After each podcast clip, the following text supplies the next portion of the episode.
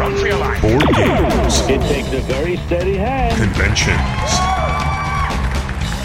Toys. Star Trek action figures also sold separately. Comics. My spidey sense is tingling. Collectibles. Sold $325. Books. I'm a best-selling author. RPGs. Where are the Cheetos? Video games. Grab and peel. Music. Anime. I'm the hero. This is the G2B Podcast.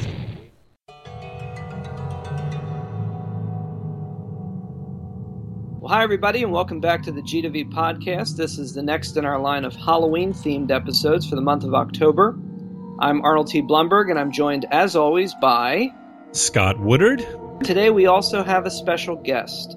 Last time we focused on the films of John Carpenter. This time around we're reaching even further back. We're going to look at some of the movies that have meant so much to us in terms of how we really grew into becoming such fans of horror, and that's the Universal Horror Films. I am Dracula. And what better way to celebrate those than to be joined by someone who has spent a great deal of time not only enjoying them as well, but writing about them. We have with us the author of a 2-volume set that took a look at the entire history of classic horror movies from 1920 to 1951. The books were titled Silver Scream. The first volume covered classic horror movies from 1920 to 1941, while the second volume went all the way up to 1951. His name is Steven Warren Hill, and welcome, Steve, to the show. Hello, thank you. Now, we've wanted to get you on for a while, right, Steve. Actually, the first thing I wanted to throw out there just to start with was you wrote these two books all about an era that we really want to delve into, much more than just the Universal movies, too. You went into a lot of other films, including some that are kind of fun in the books, really, because they're movies, some of which traditional wisdom might not necessarily say qualify.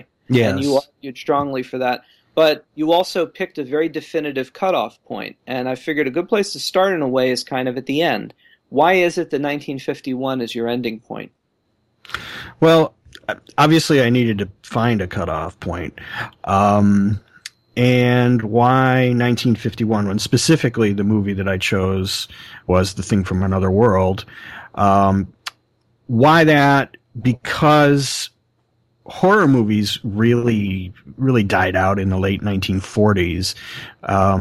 Once we got past World War II, horror movies pretty much disappeared. There were just a few here and there, but we didn't see too many of those. 1950s, we started sort of changing over from horror to science fiction. We had more technological fears than psychological fears or supernatural entertainment fears. And we were turning more into the altered by science type storylines rather than created by science type storylines. Well, a little bit of both, but certainly turning the page from horror to science fiction. And The Thing from Another World is a perfect blend of both horror and science fiction. So that was a good ending point. And from once I selected that as the last film to be covered, I sort of just filled in the gaps. I knew what movie was going to be first, which was Cabinet of Dr. Caligari, and I knew what movie was going to be my last. So then I just picked 80 movies to cover in the two books between those points. And, of course, many of the movies, like I said, they span all different studios all through those years. But we're specifically going to focus on Universal Horror, which I think all three of us, it certainly looms large in our childhood, I think, watching these movies and probably discovering them in similar ways technologically. This is the pre-videotape, pre-DVD era. And I would imagine in your books, too, the Universal Horror movies are kind of a really strong spine to follow through that whole era, like you said, all the way up to the end of World War II, which is pretty much exactly when that classic Universal cycle ends. To the year, practically, until you include a few other things, including the Abbott and Costello movie, but we'll get to that. But maybe you could talk a little bit about what is it that defines this universal horror genre that we're all so familiar with. We certainly know all the monsters. We remember Boris Karloff's Frankenstein monster and Lon Chaney Jr.'s Wolfman, Bela Lugosi's Dracula, and The Mummy, although The Mummy doesn't have as many fans. I don't know why that is, but what is it that makes universal horror stand out so specifically for you anyway as something that maintains such a power over people decades and decades after they had already been out? Well, I think part of it is that they were maintaining, to a certain extent, their own continuity between the films. Mm. And I think, you know, once you see one and you know that the next one sort of leads on from the first one that you saw, you're going to want to see the one that comes after that. And that really didn't happen with other studios. So Universal had that sort of in their pocket over the other studios with you know, they had the properties. There's no denying that. They had the character properties that really stood out. And the other studios, well, you know, they came up with what they could. But how are you going to compete with Dracula, Frankenstein, the Mummy? You can come up with a vampire character, but is Armand Tesla going to be as memorable as Dracula? No, even if Bela Lugosi is playing him. And not only is it the actors, but certainly one of the things, too, that always seems to stick with me is that it's a distinctive, and for many people, certainly that grew up with it, a definitive design for all of these creatures.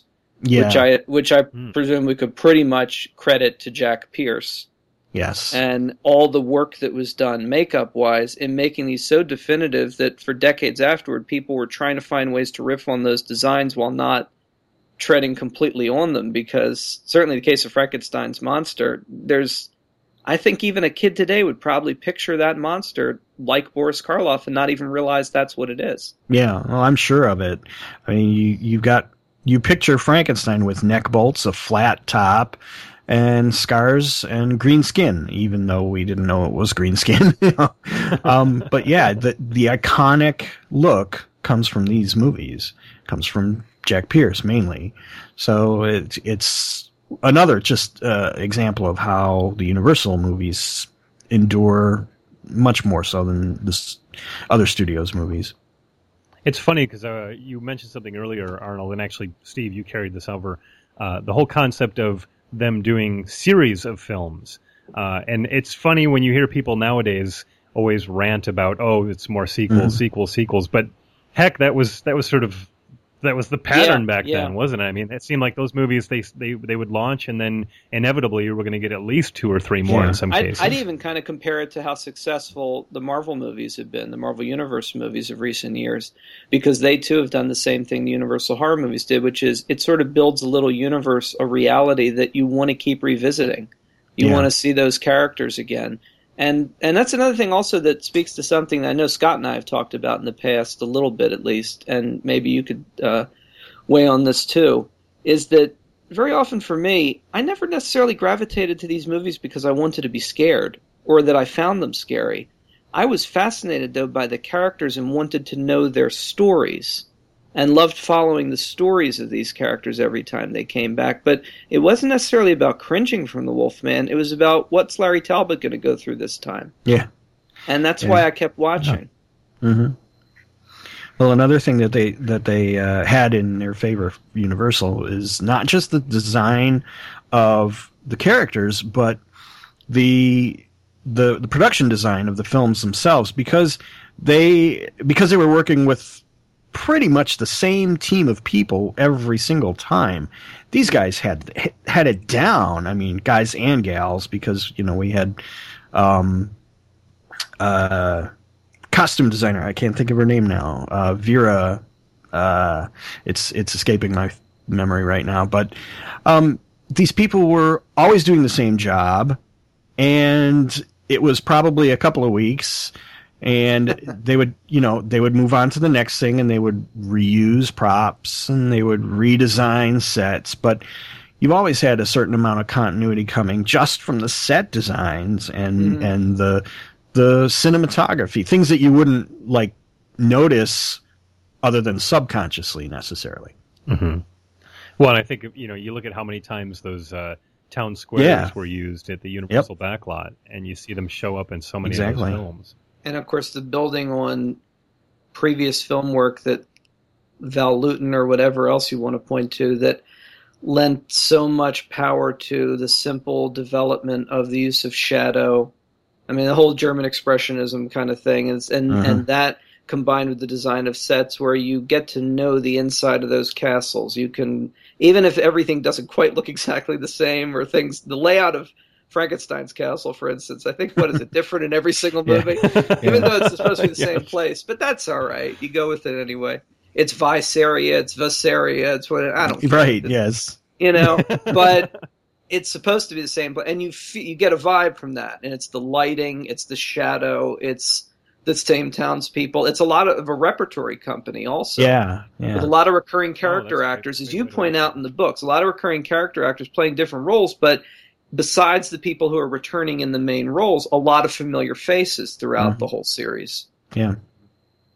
Yeah, you see some of the people and you go, where did I see him before? Oh, yeah, he was little Maria's father carrying, you know, after the Frankenstein monster threw her in the lake, Maria's father found her, and then there's that memorable scene of him carrying her limp body into the town square. Sure. And we see him again in other movies later. He got over it. He moved on. I had a question that carries on from discussing the production design and the recurring crews and everything. One thing I've always wondered about, and Steve, obviously you're the person to go to for this, but the budgets on some of these films, and it seems like certainly in the case of, say, Dracula or the first Frankenstein, it seems like those budgets were fairly small. Is that true? Well, they were. I think the peak, I would have to look it up to be sure, but I think the peak came with Son of Frankenstein, and a lot of Son of Frankenstein's budget is apparent on the screen. The sets are really incredibly impressive, and even the special effects and the costumes and everything are really, really awesome. And I think that's probably, well, not counting movies like the original Lon Chaney Phantom of the Opera. I won't, ignore that. But once they get into the successful run where they started with Dracula and Frankenstein, it's true that they started out with a relatively small budget. And again, I say as it peaked with Son of Frankenstein, I think. And then every movie after that had a smaller, diminishing budget as they went. And that shows also. You can especially notice it in the Frankenstein series because you're starting out with these incredible Strickfaden sets with all the electrical equipment and, where the ceiling is 60 feet high and just all this amazing stuff. And you end up with, let's say, Ghost of Frankenstein, I think, where the walls are just covered by drapes. And, that's right.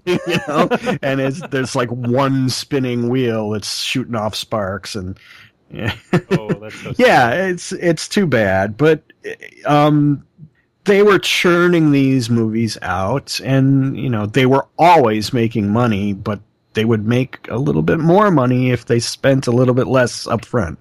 And they knew that. I mean, was there a noticeable drop in the box office as the series went on? Well, yes, there was, but that probably had more to do with world events and, the war and everything. They were very popular all the time, but I do think that the attendance was declining over time.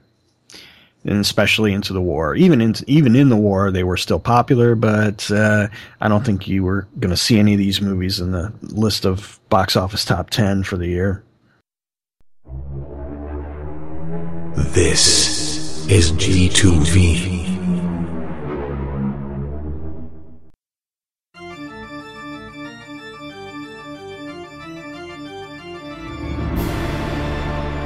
For almost 2 decades.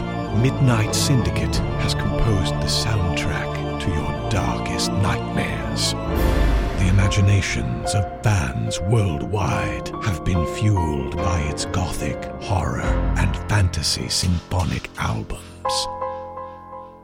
A staple of the haunted house and amusement park industry, for many, the music of Midnight Syndicate is the music of Halloween. Now, Midnight Syndicate will bring your nightmares to life in a spectacle of sight and sound from beyond the grave.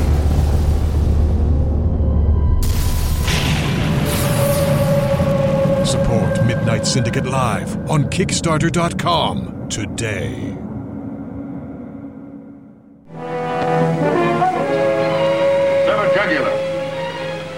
The way Jenny Williams was killed? Yes. Find something? Animal tracks. Whoever is bitten by a werewolf and lives becomes a werewolf himself. Oh, don't hand me that. You're just wasting your time. The wolf bit you, didn't he? Yeah, he did. You wouldn't want to run away with a murderer, would you? Oh, Larry, you're not. You know you're not. I killed Bela. I killed Richardson. If I stay here any longer, you can't tell who'll be next.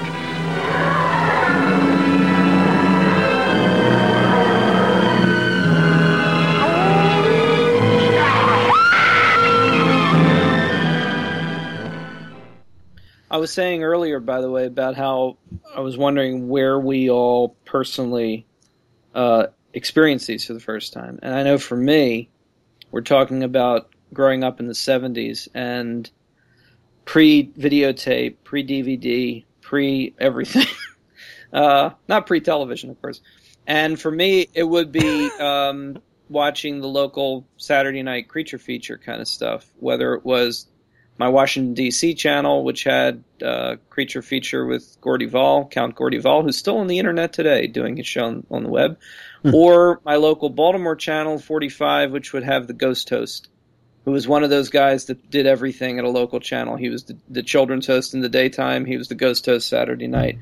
And I watched those religiously every weekend, and it was a question of one or the other.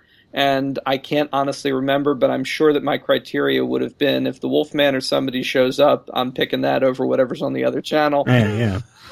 Sometimes I'm sure there might have been a conflict if both of them had hit Universal on the same night. But that's what I remember the most, is late night television and seeing these movies at a time that's probably one of the last generations that was going to encounter these on a regular basis on regular television. Yeah, we had Creature Features in Chicago. I think it was on Saturday nights.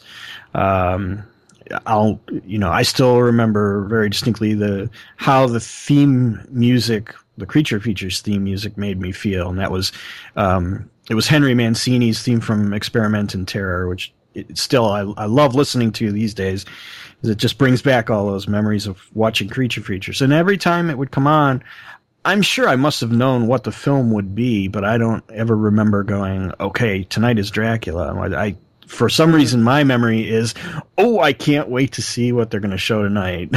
In my case, actually, I would watch all these movies Saturday mornings.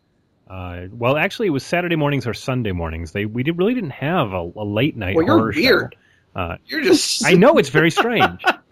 So when I was very young, I think it was called Chiller Theater, and I I'll never forget the image, and we didn't have a host or anything like that, but it was just sort of this silhouette of a man, and it just said Chiller Theater, really lame, and a little sting of music, and I would see the films there, and then later on we had when we first started to get the UHF channels, and we had WUHF in my hometown of Rochester, New York. And we would then get Creature Features, which I think ran, it was maybe noon or right around noon, 1 o'clock in the afternoon on Saturdays. And that title sequence is still online as well, like your Ghost Host stuff all that. And by the way, Ghost Host is really creepy. I've watched some of those introductions, and they're really eerie. And yeah, you can go. We'll do show links for this. We will definitely. Oh, we will definitely share with you bits of all of our childhood experience these movies, because the beautiful part is how much of this is now on YouTube that you revisit, and we'll do that. But yeah, having introduced Scott to the Ghost Host, he's ruined for life now, I think. Hey, Scott, I've got some budget numbers for you, just really quick.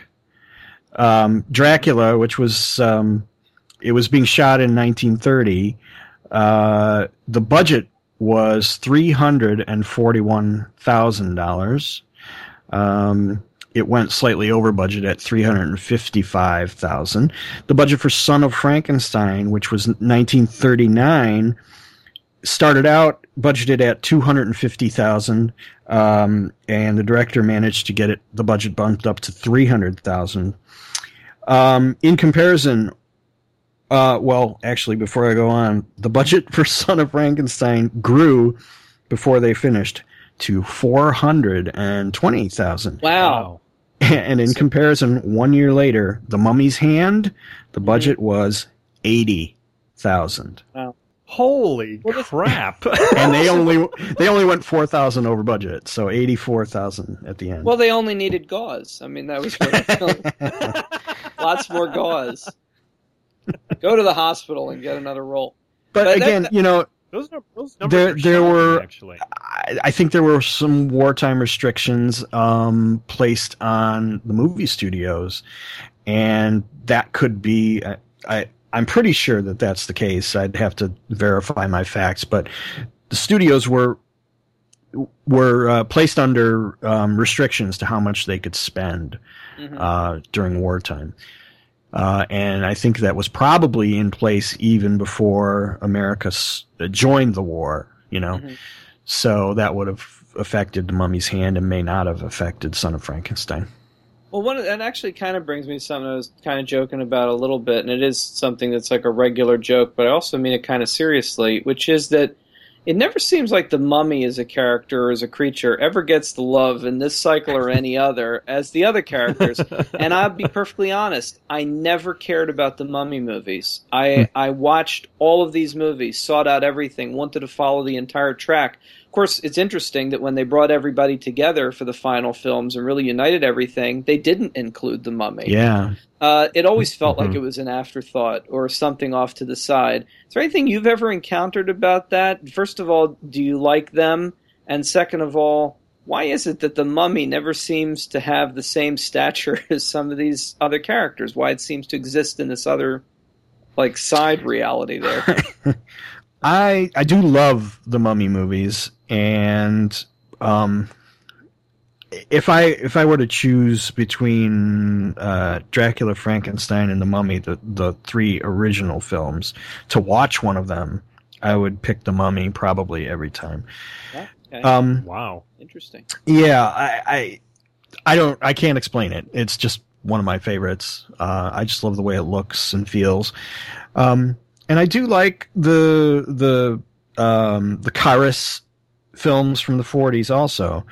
Not as much, but they're entertaining. I think one of the problems with the Mummy character is that they really felt obligated to tie it to Egyptian mythology when, you know, that really wasn't necessary. They could have done whatever they wanted with it, but it restricted what they felt they could get away with realistically or, you know, unrealistically with the movies. And I think trying to fit that into the timelines of the different monsters series, they dovetailed with each other.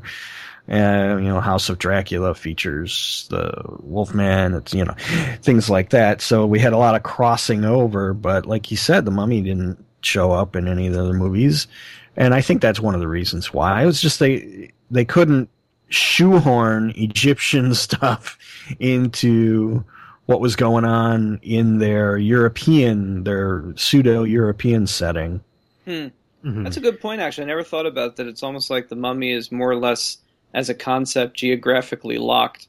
Isn't one of them in Louisiana? Am I right? Yes. Yeah. Well, you know, once they established the Karras movies, starting in Egypt, he goes traveling. The monster, he does. He follows. He follows the character, the survivors of the first film, back to America. And then, that's nice. So one, because he loves them. No, so yeah. So once he's in America, they pretty much keep him in America, and then they send these Egyptian madmen over to America to control the monster for a while. It is interesting how that's happened. It always seems to be one of those characters that's... Another thing that often comes up, too, is people talking about zombie movies and how The Mummy doesn't get any love there either because it technically is one, mm-hmm. and yet nobody ever counts it as one. It's the monster that can't win, no matter what series it goes to. No, I think that exotic origins and exotic location thing makes a lot of sense from my childhood perspective. It was... You know, we were in Northern European storylines, and all of a sudden there's this guy in deserts and pyramids, and it's really hard to... And yet, like you said, there's an attempt to make these all mesh together, mm-hmm. But it's difficult to believe. It works very well with sticking Dracula with Frankenstein and having the Wolfman just down the road. That you can accept that easily, but... You know, the mummy is just going to happen to find Visaria just on his wanderings. I don't know. Well, it's interesting. You also said about how they felt restricted, that they actually tried to remain in some weird way faithful to a certain kind of tradition or origin. And like you said, all these other characters, they all have either literary or folklore origins mm-hmm. that they could easily... pick and choose what they wanted, and in some cases, of course, my favorite, if it's not obvious by now, by mentioning him a few times, my favorite is definitely the Wolfman, and to me, the whole track that follows him, I will watch anything with him in it. I also love the fact that out of all of the creatures, he gets a happy ending in the final all-in film in House of Dracula, so I feel mm-hmm. like his arc is a fascinating one, because it's a monster that becomes a hero, and in essence, he's always a tragic sort of Shakespearean kind of hero character. Mm-hmm. But the thing is, they invented a lot of that. I mean, folklore on werewolves is all over the map in terms of the rules. And of course, most famously, Siabmak's whole thing of writing that poem, Even a Man is Pure in Heart, is the kind of thing you still find in source material today as ancient poem or old folklore about that. And he wrote that. So it's something they invented. And it was convincing enough to people. Yeah, quite along the same lines as inventing the iconic look of these monsters. The Universal Films, the writers of them, invented a lot of the folklore and the rules that so many other stories followed for years to come. That's right. Never really thought about that, actually, too, is that even to this day, you have people attempting completely new versions of these characters, or even just, not even the characters, but the concept, a werewolf, mm-hmm. a man-made monster, a vampire. And yet so much of it really, if you track it back, will often go back to rules or ideas that only began with the Universal Films. Yep. And never really started with any actual folklore. I love the scene in An American Werewolf in London where David Naughton is actually saying, in The Wolfman in 1941, Lon Chaney can't be killed by anybody but Claude Rains. You know, it's like, exactly. Yes. And yeah, there are a couple times that I just watched that one again. It's just that's a great example. That movie is just a wash in, well, the Universal movies must be right, so...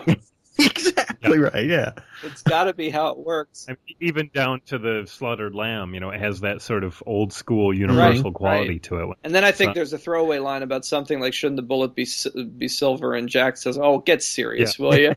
This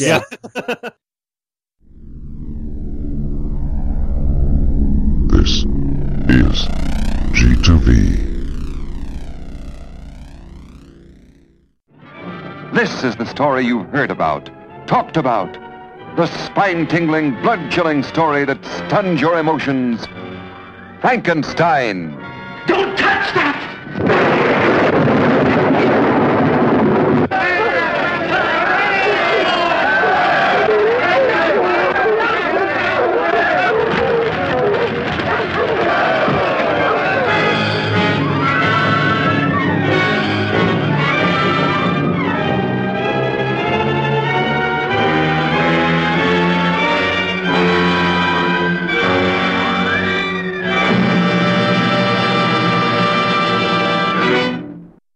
You know what's funny is that Steve said you said you would preferably revisit The Mummy, and Arnold, you just said you love The Wolfman, and I'm a Frankenstein nut. So how strange. Well, my favorite movie of all of them. Maybe we should all do that. I don't know if The Mummy is absolutely your favorite, but you can say. But I know my all-time favorite, the one movie I've seen more than any other, and will continue to watch over and over again, is Frankenstein Meets The Wolfman.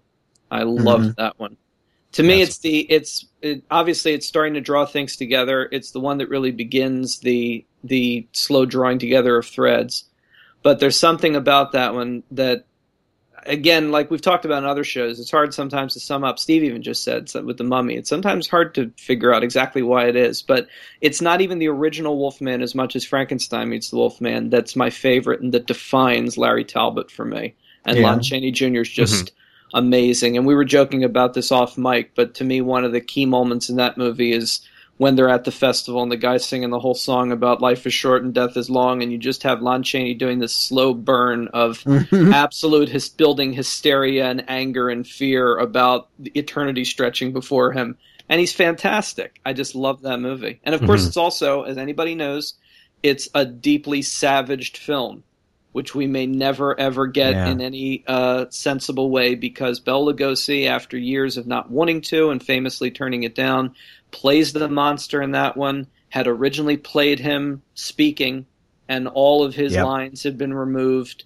And as a result, again, like we were just saying about the rules, much of people's perceptions of the Frankenstein monster walking stiffly with his hands in front of him is entirely because he's supposed to be blind in that film. Yeah. And the dialogue would have made that more clear following from Ghost of Frankenstein. All that was dumped because they thought, what was it? They thought his accent sounded like it didn't work.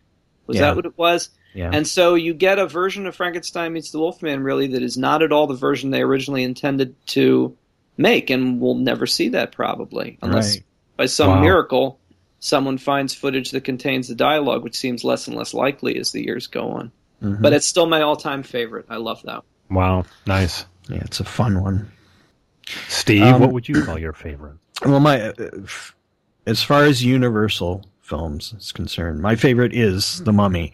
I don't know. I know it's got the same plot as Dracula, and I do love Dracula, but I'm a bigger Boris Karloff fan than a Bela Lugosi fan there. That's fine. You got to own it. And I think the leading lady in The Mummy is more attractive than the leading ladies in Dracula also. So there's that. And then there's Edward Van Sloan and both of them doing the exact same thing. So that's a wash. But actually, as I look in the back of the Silver Screen book where we put all the films in the order in which I rated them, The Mummy is actually tied with another Universal film, The Old Dark House. Ah, okay. Which, of course, isn't really a monster movie. It's an old dark house movie, but still. But the next monster movie down the list is The Wolfman. Okay. So those are mine. Mine has always been Bride of Frankenstein. I just adore that movie. I love the humor in it, and I'm obviously a lot of people are drawn to that, and of course I love the design. But I could watch that movie daily and find myself as entertained the first each time as I was the first time. And it just so happens in a week I'm going to see it on the big screen. I hate you. 35 millimeter print, ladies and gentlemen. That is one of the amazing things. I mean, obviously that movie, it's kind of hard to talk about in a way because that movie has gotten so much recognition and acclaim over the years as being like the jewel in the crown in many respects that it's almost hard to talk about because like, well, obviously Bride of Frankenstein is brilliant, but there are so many reasons why it stands out. I don't pick it as a favorite, but it's the first thing I would have said is what you just said, which is it almost takes you by surprise, I think, with the incredible sense of humor that it has. A lot of it is my own. Yes, well, I mean, a lot of it comes down to Ernest Thesiger, and just the whole tone of the film is not at all what you're expecting after the first Frankenstein, and it's brilliant. So, I mean, absolutely, there's no question of respecting that. I guess if I had to pick in terms of Frankenstein, though, I would probably head closer to Son of Frankenstein as well, for a lot of the reasons Steve mentioned earlier. It is a great film. I love Son. There's something about Boris Karloff's monster in the big furry vest that just like, yeah. Oh, I love it. It's just great. He looks like he really only needs a hug. And Basil Rathbone working with the kid, and it's just, I don't know. I could never quite tell is he comfortable or not. It just seems like he wants him to yell cut so he can go somewhere else. But I love that. The design is really. Let me read a couple of lines from Silver Scream, the entry on Bride of Frankenstein, where I give a critical reaction to it. So why then? I explain how great the movie is, and then I say, why then do I rate Bride of Frankenstein lower than some of the other movies in the book? Perhaps it's overexposure. Perhaps it's a feeling that Bride of Frankenstein has been held too high at the expense of the others. These days, I'd rather watch Son of Frankenstein. There are times when I just can't take Una O'Connor's comic relief, or just feel made that the movie is nothing more than a mass of hidden meanings and subversiveness. It's not the subversiveness that bothers me, or even the broad comedy. It's the fact that it makes the actual continuation of the Frankenstein story incidental, like an afterthought. It's almost James Whale, he was making a movie for himself that just happened to be a Frankenstein sequel, and he made a great film, but that's a strike against it. In my mind. Well, that's you out of the show. Scott cut everything out that he said. Son of Frankenstein, I would rather watch than Bride of Frankenstein. I could totally understand. And of course, Son of Frankenstein always has that interesting vibe, too, which is that it's the one that most directly is the inspiration for Young Frankenstein. Well, that's true, yeah. And if there's one movie that's just also fascinating, it's something like Mel Brooks coming along, doing one of the greatest comedies he ever did, and yet, again, betraying a level of fandom that any one of us could recognize, in the sense that Young Frankenstein remains faithful to the slightly soft but relatively good continuity of all the films by trying to fit within them. And there's nothing really in Young Frankenstein that can't work with the rest of the movies. Mm-hmm. And yet it's also hysterically funny. And it's a beautiful triumph of blending satire with also an homage to something that he clearly loved, like so many of us love these movies. So it's just a great thing. It's an honorary Universal horror movie. It has to. You have a thing to say about Abbott and Costello meet Frankenstein, though, don't you? Well, as I was saying, one of the things about some of these movies that I always loved is not so much about sitting down and getting scared, but following their stories. And for me, certainly the primary story I was following was Larry Talbot's story, what's going to happen to him, and the tragedy of him trying to find a cure. And one of the things I always found absolutely fascinating was the fact that they actually gave one of their monsters a happy ending. And then in the House of Dracula, it's also something that I think really neatly fits into your conception in Silver Scream about the transition post-war from horror to science fiction. Mm-hmm. Because there in 1945, at the end of the war, with really what is ultimately the final film for all the main Universal monsters, all of the monsters are confronted by science. A scientist is going to solve the Universal horror monsters. Yes. And yet he sort of succumbs to them, but he succeeds completely with Larry Talbot. And when you actually watch that movie, what's interesting, and I try to keep this short, obviously, but one of the fascinating things about The Wolfman, too, is if you actually look into the history of The Wolfman, as you well know, Steve, it was originally conceived as a psychological drama. Mm-hmm. And they never actually intended to make it a monster story. And then it veered into, no, we actually want him to change. Because originally the film was going to be he only sees the Wolfman in reflection. Mm-hmm. He's not really changing. And yet, when you get to House of Dracula, one of the things the doctor tells him, what is it, Dr. Neiman? Is that what it is? I forget now. One of the things he says is, well, I think what you actually have is like a brain tumor. There's like you have a brain injury, and it has led you to believe so strongly in the fact that you've become a werewolf that it actually allows you to physically change your body because you believe it. So in essence, the end of the series actually confirms the original idea that it's all in his mind. It's just all in his mind so much that it actually is making him change his hormonal levels and everything. And he gives him brain surgery, and like a third of the way into that movie, he's cured. The rest of the film, he's Larry Talbot, and he's the romantic lead. That's the other thing. The monster suddenly becomes the romantic lead in the film and is the guy standing at the end, like at the end of every movie, watching the place burn down. He's the one with the girl at the end. Mm-hmm. Now here's the problem. 3 years later, Abbott and Costello comes out with their monster mashup film, which takes these monsters completely seriously, puts them in their proper context, but meshes them with Abbott and Costello. And there's Larry Talbot as the Wolfman again. Mm-hmm. And I'm sorry, but I just can't accept that. Because 3 years ago, he was fine, and he had a girl, and he was cured. And there's nothing in Abbott and Costello Meet Frankenstein, as far as I know, that can't have taken place pre-1945. So I've always felt, well, the movie came out 3 years later, but you have to set it prior to House of Dracula. Because I will not rob Larry Talbot of his happy ending. That was my mind blowing up my head. Yeah, it has to be. And it doesn't conflict with anything else Frankenstein, Monster, and Dracula-wise if you watch that either. You can easily fit it before a couple of the other last ones. Well, I would support that. I support that. Fascinating. I was just thinking, not in any way related to that, but you were mentioning House of Dracula, House of Frankenstein, and... This is a really, really strange little side journey. But when I was growing up, and we're going back to that, you know, how did we get introduced to these properties?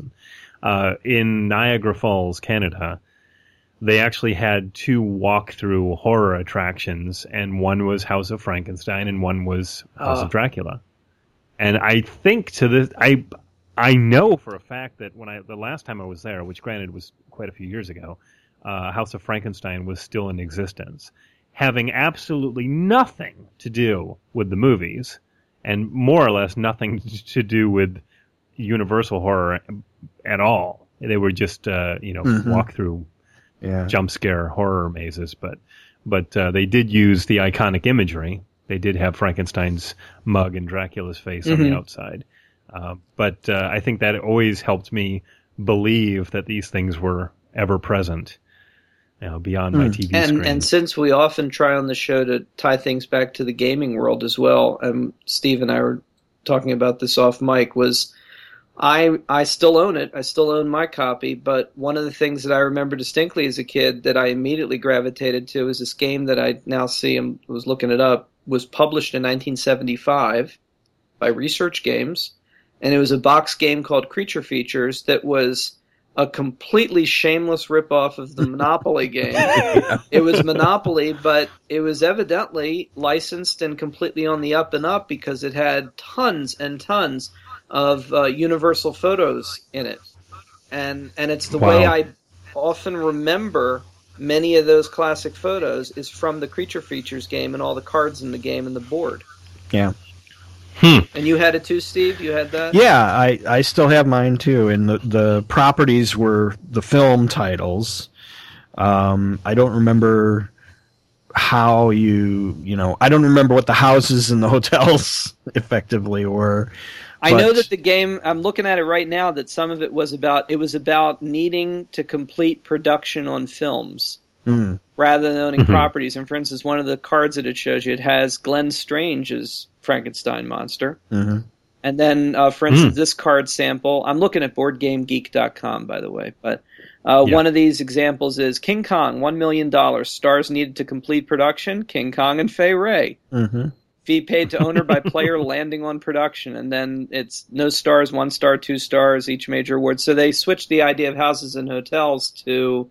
You're stars, completing a film production, but it's got everything. It's got King Kong. It's got tons of other stuff in it as well.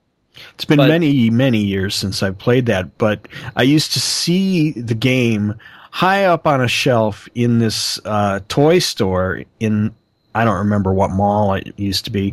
So every time we would go to this mall, when we would pass the store, I would look and I'd still see the game up there. And every time I wanted that game so bad, and finally saved up enough money one year to actually go in and buy it. Nice. It's awesome too. I'm looking at it now, and I'd forgotten actually that although I always remember it as a Universal game. It also features Dr. Phibes, Godzilla, giant ants from them. Hammer Dracula, Christopher Lee's on a card. So it's a weird mesh of a lot of things. How did they How did they get? They may not have. Well, I guess it was a little deep. Well, yeah, maybe not. Well, you know, that's another thing too, is that the amount of merchandising that there was, and well, obviously continues to this day, that surrounds the Universal horror films. I think we all grew up with either Aurora model kits or. I mean, I remember having some kind of a color form set, and most of the stuff in it was very universal in the look. There were Frankenstein and Dracula. But, I mean, we were surrounded by all that stuff. No wonder it's still around. No wonder it's so iconic. And in some sense, that is still going on. I mean, one thing is Universal, it seems also in recent years, they've gotten very aggressive again about reestablishing that brand. A lot through DVD, Blu-ray, and other things, but you know they are very strong. There's also like, wasn't there was recently like a huge coffee table book, an official coffee table book came out about all that, and it is not something that they let go of. It's certainly one of their greatest legacies. So yeah, for a while, I want to say in the early '90s, probably. There was a feeling amongst horror fans that Universal was starting to neglect their properties. And many of the movies had already come out by then on VHS. And then we were in that long gap until we actually had DVDs. But they were not doing a lot of merchandising. And part of that had to do with the internal wrangling and disputes over the likenesses with the Lugosi estate and the Karloff estate and the Cheney estate. Has there recently been something right now as we speak that was going on, like within the last year with the Cheneys, where they were trying to sue about that they had continued to use Lon Chaney Jr.'s likeness beyond some agreement? I think I think there was a recent lawsuit or one that's still going on regarding that. So you could be right. Something that continues to this day. Yeah. Hmm. After a while, they did, sort all that out. But for example, they were putting out action figures, really, really nicely sculpted action figures of all the iconic monsters. But they didn't come out with a Dracula because they hadn't yet settled arrangements with the Lugosi estate for Lugosi's likeness. So for a while, whenever Universal would put out anything that had a likeness of Dracula, it didn't look anything like Lugosi. Mm-hmm. It just looked like your standard vampire guy. and they didn't use the Carradine Dracula? No, but it's possible that they did in one or two cases, but I don't have a handle on all the merchandising that went on, but I've seen a lot of unidentifiable Draculas, and nobody wants that shit. No.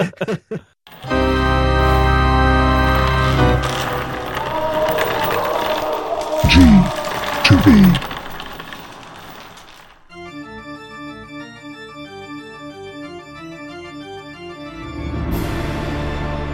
For almost 2 decades, Midnight Syndicate has composed the soundtrack to your darkest nightmares. The imaginations of fans worldwide have been fueled by its gothic, horror, and fantasy symphonic albums.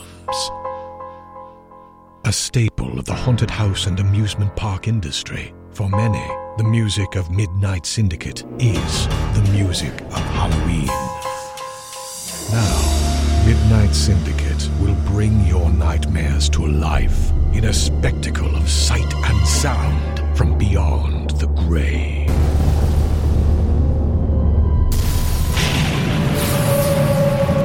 Support Midnight Syndicate Live on Kickstarter.com today.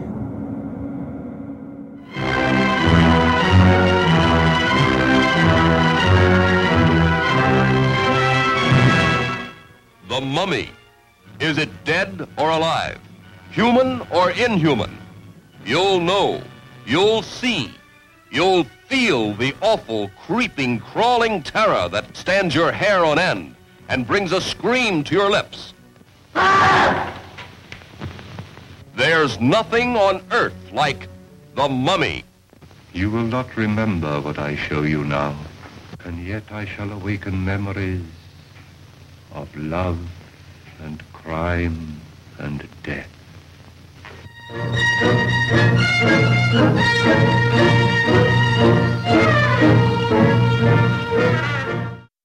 I always found the Carradine stuff in the last couple of movies to be one of the weirdest things, which is like he's one of the great character actors in horror and anything, and yet as Dracula it never quite seemed to click for me. He does have one great scene in one of them, I can't remember which one, where he sort of compels the woman in the scene to play, she's playing the piano, and it suddenly goes into this really strange, discordant, creepy music, and he's telling her that's the music from where I come from, and it's a fantastic scene. Mm-hmm. But he's just not Dracula, I'm sorry. Yeah. It's like, yeah, you know, he's not. He's although more so than Lon Chaney Jr. in Son of Dracula. Yeah. And yet a lot of people like that movie a lot. I do too. Yeah. I just watched Dracula's Daughter again for the first time in a very long time. Mm-hmm. And I had forgotten a lot of that. That's also one that maybe, like, I seem to remember a lot of people have high regard for it, but it's also not one that necessarily makes a list very easily. Mm-hmm. But it's a very good movie, and one of those interesting examples of a movie that's a direct sequel. Yeah. Supposedly picks up exactly at the same moment. Van Helsing's in a lot of trouble for murder. Mm-hmm. Isn't it Von Helsing in there? It might be. Remember correctly? I think might be right. And he's actually kind of underused in the movie. He really doesn't get to do anything except sit around and wait to get sentenced for murder, and then occasionally help the hero of the film with a bit of advice or two. But it's very interesting. It's like all these different little side things. Are there any other movies, actually, Steve, that you could think of that would be ones? Suppose someone was delving into this, has heard some of the things we've talked about, maybe doesn't know. What are maybe some of the odder corners like that, something that maybe wouldn't come up on a top 3 or top 5 list that would be well worth somebody's time to check out? Oh, well, I can just throw out some examples, I guess. One of my favorites is The Invisible Ray, which is kind of more of a science fiction movie. It's got Boris Karloff and Bela Lugosi together. And it ties in a lot with the fear of X-rays at the time. They're pretty scary to some people at the time. They're invisible rays, you know? At the shoe store. Exactly. Until your bones. Yeah. It's kind of an offbeat film, and it's skipped over by a lot of people just because it doesn't have any of the iconic monsters, but it's entertaining, and of course it's got the two great actors in it, so I would give that one. And then outside of the Universal films, I've always got to stress the Val Lewton movies from RKO in the 40s. Sure. And, you know, just thinking my two favorites of the Lewton movies, Curse of the Cat People is my number one favorite, but my number two is The Seventh Victim, which I would recommend to anybody. It's just such a great film, and there are things in The Seventh Victim that are echoed in later famous movies, like the shower scene in Psycho. There's a similar scene in The Seventh Victim, which was from the 40s. So it's... fantastic movie, and I recommend that one to anybody. Okay, well, I'm going to go on record and say I've never seen it either, so now I'm definitely going to seek it out. Definitely. That's all I need to know. I will definitely seek that out.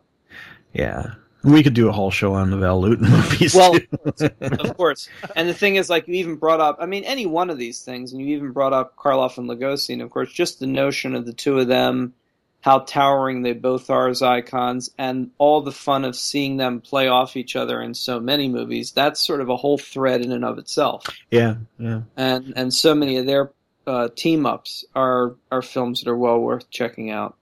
Yeah, I would have mentioned The Black Cat as one of them, but that one is pretty well known already. That's kind of why I would plump for The Invisible Ray, just sort of champion the lesser-known ones. Sure. Well, Arnold, you had mentioned something early on about how a lot of us go to these movies not so much to be scared, but because we like, you know, the characters, we like the story, or we like the production design, the music, whatever. But Steve, are there any of these that you actually do find genuinely creepy and eerie and would be great for Halloween viewing? Ooh, yes.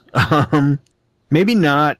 And they don't necessarily have to be universal. Sure. Maybe not from start to finish. I don't know if there's any, but there are some movies that have just incredibly powerful and creepy scenes or multiple scenes in them. I don't know that I would say that any one can sustain that kind of atmosphere from start to finish. But Seventh Victim, for example, is pretty creepy. And like I mentioned, it has echoes in Psycho later. It also has very strong echoes to Rosemary's Baby, which comes later, because it's a coven of Satan worshipers behind this veneer of innocence, and it has just a great ending that I'm not going to say a word about. Island of Lost Souls, if you've seen that movie, the last scene in that just sends chills down your spine. I would definitely concur on that, and not only that, but if for nothing other than Charles Lawton's performance alone, it's worth watching. It's one of the most gleeful, perverse villains in film history. I think he's just amazing to watch. Oh yeah. Yeah, and it is. And that one really is. It's creepy, and it's got some actual scary stuff going on in that.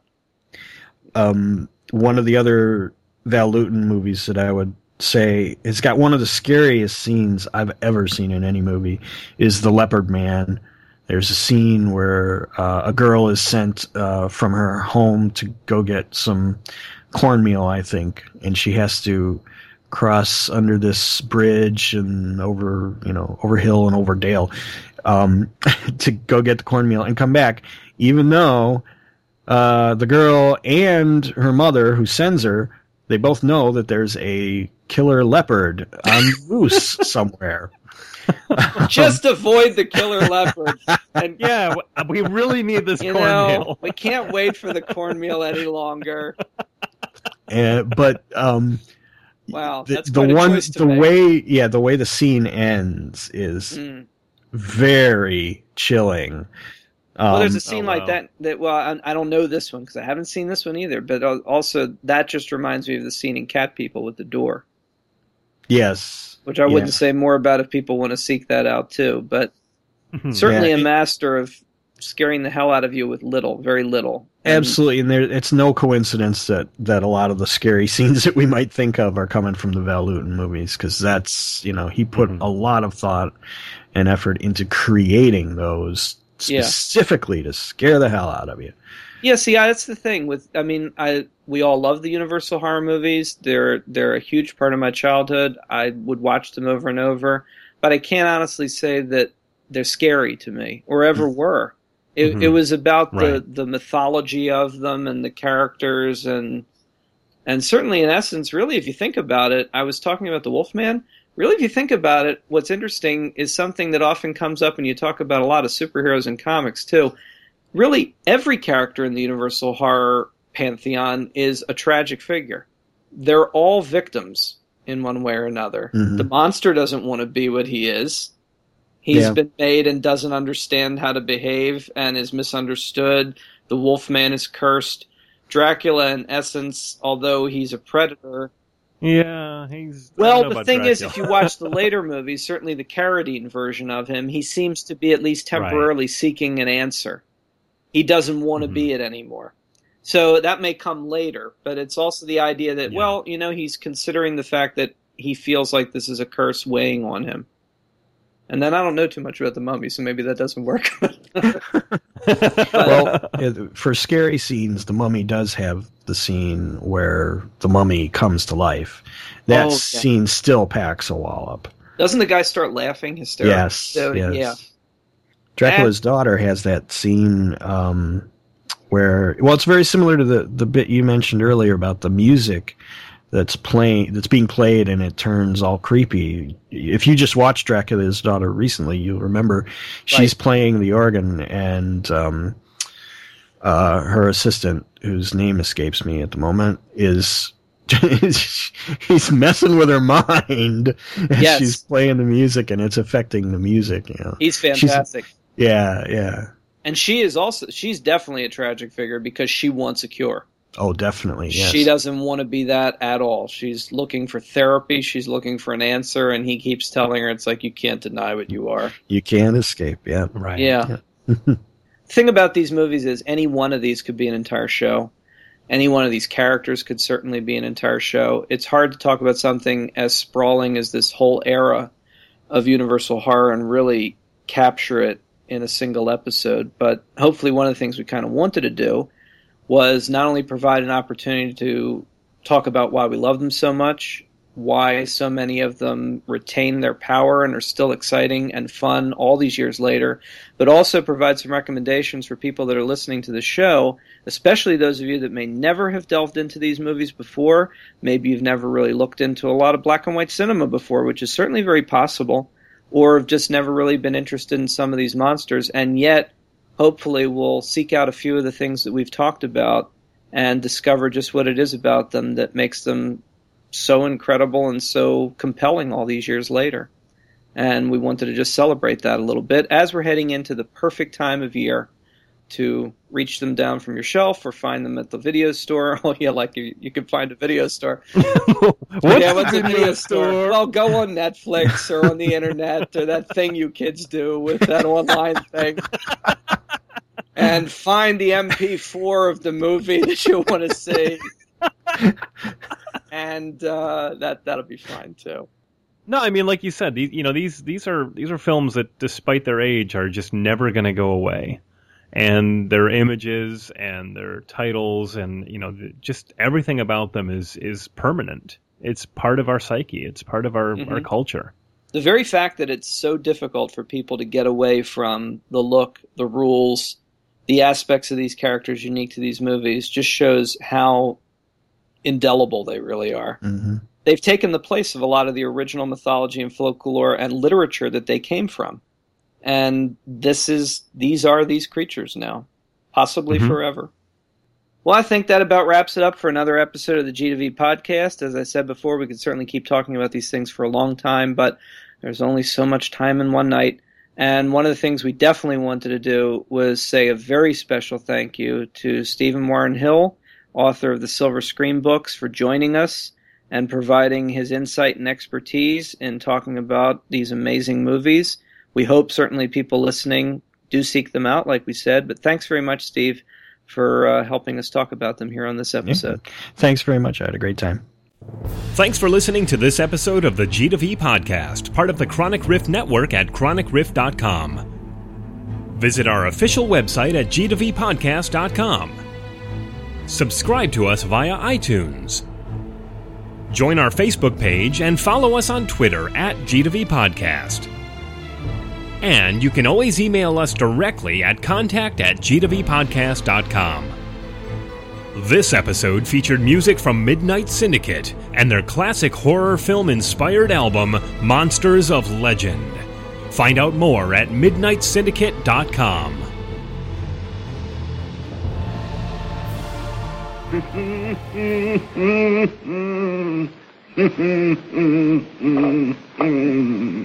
Why, he's mad.